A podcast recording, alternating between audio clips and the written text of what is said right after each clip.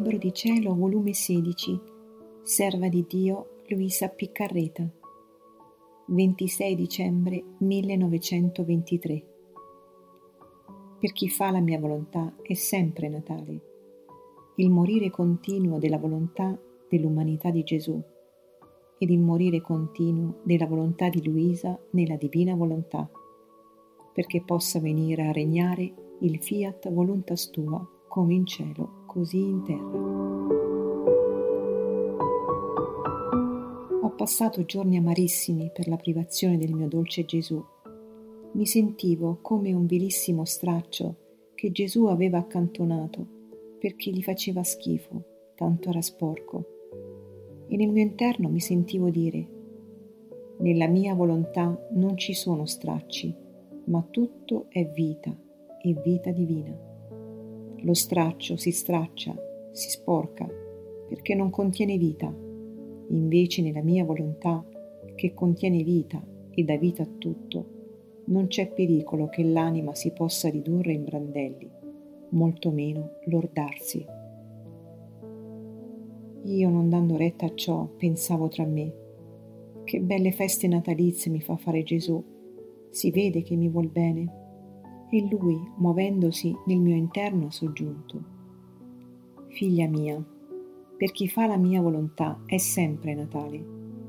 Come l'anima entra nel mio volere, io resto concepito nel suo atto. Come va compiendo il suo atto, io svolgo la mia vita. Come lo finisce, io risorgo e l'anima resta concepita in me, svolge la sua vita nella mia e risorge negli atti stessi miei.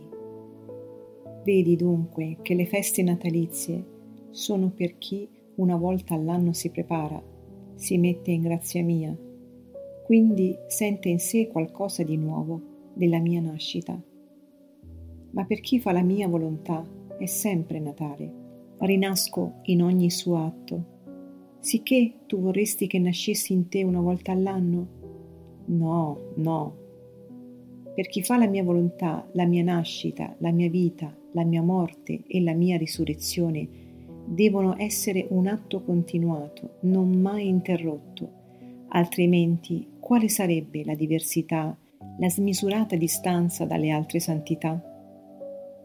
Io nel sentire ciò mi sentivo più amareggiata e pensavo tra me, quanta fantasia! Questo sentire non è altro che una mia finissima superbia. Solo la mia superbia poteva suggerirmi e giungere fino a farmi scrivere tante cose sulla volontà di Dio. Gli altri sono buoni, umili, e perciò nessuno ha ardito di scrivere nulla.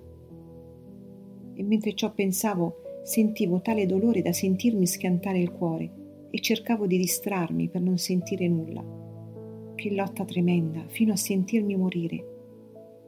Onde, mentre mi trovavo in questo stato, il mio amato Gesù si è fatto vedere come se volessi dire altro sulla sua santissima volontà. Ed io, mio Gesù, aiutami, non vedi quanta superbia c'è in me? Abbi pietà di me, liberami da questa fina superbia. Io non voglio sapere nulla, mi basta amarti solo. E Gesù, figlia mia, le croci, i dolori, le pene sono come il torchio dell'anima. E siccome il torchio all'uva serve per frangere e sbucciare l'uva, in modo che il vino resta da una parte e le bucce dall'altra. Così le croci, le pene, come torchio sbucciano l'anima dalla superbia, dall'amor proprio, dalle passioni e di tutto ciò che è umano, e vi lasciano il vino puro delle virtù, e le mie verità trovano la via per comunicarsi e distendersi nell'anima come su tela bianchissima, con caratteri incancellabili.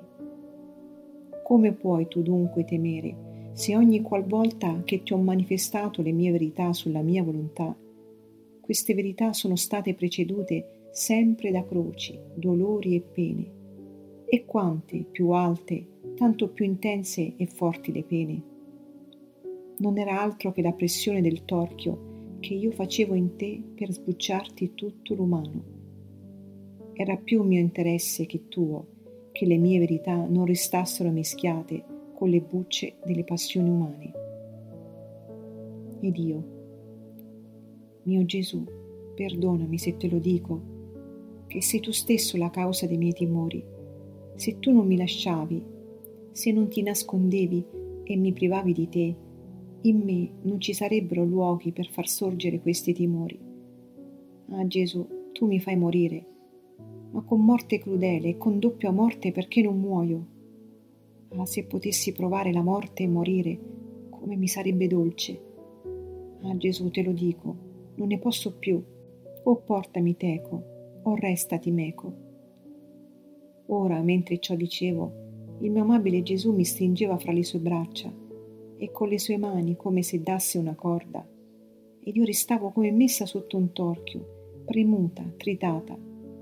Io stesso non so dire ciò che di dolore sentivo in me, lo sa solo lui che mi faceva soffrire. Onde dopo mi ha detto, Figlia diletta del mio volere, guarda dentro di me come la mia volontà suprema non concesse neppure un respiro di vita alla volontà della mia umanità sebbene fosse santa, neppure ciò mi fu concesso. Dovevo stare sotto la pressione, più che torchio, d'una volontà divina, infinita, interminabile, che si costituiva vita d'ogni mio palpito, parola e atto, e la mia piccola volontà umana moriva in ogni palpito, respiro, atto, parola. Ma moriva in realtà, sentiva di fatto la morte perché mai ebbe vita. Tenevo solo la mia volontà umana per farla morire continuamente. E sebbene questo fu grande onore per la mia umanità, fu il più grande dei portenti. Ad ogni morte della mia volontà umana, questa era sostituita da una vita di volontà divina. Ma il morire di continuo fu il più grande, il più duro, il più acerbo e doloroso martirio della mia umanità Oh, come le pene della mia passione restano impicciolite innanzi a questo mio continuo morire. Ed in questo solo io completavo la perfetta gloria del mio celeste Padre e lo amavo con l'amore che supera ogni altro amore per tutte le creature. Morire, soffrire, fare qualche cosa di grande, qualche volta, ad intervalli, non è granché. Anche i santi, i buoni, e altre creature hanno operato, hanno sofferto, sono morti, ma perché non è stato un soffrire, un fare o un morire continuo, non costituisce né perfetta gloria al Padre, né redenzione che si possa estendere a tutti. Perciò, mia figlia neonata, nel mio eterno volere, vedi un poco dove il tuo Gesù ti chiama, ti vuole, sotto il torchio della mia volontà divina, perché il tuo volere riceva morte continua, come la mia volontà umana. Altrimenti non potrei far sorgere l'epoca nuova, che il mio volere venga a regnare sulla terra.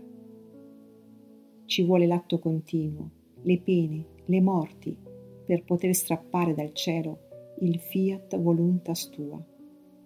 Bada, figlia mia, non badare agli altri, né agli altri miei santi, né al modo come mi sono comportato con loro, che ti fa destare meraviglia il modo come mi diporto con te. Per quelli io volevo fare una cosa, per te è tutt'altro. E mentre ciò diceva, prendeva la forma di crocifisso e poggiava la sua fronte sulla mia, stendendosi su tutta la mia persona, ed io restavo sotto la sua pressione e tutta in balia della sua volontà.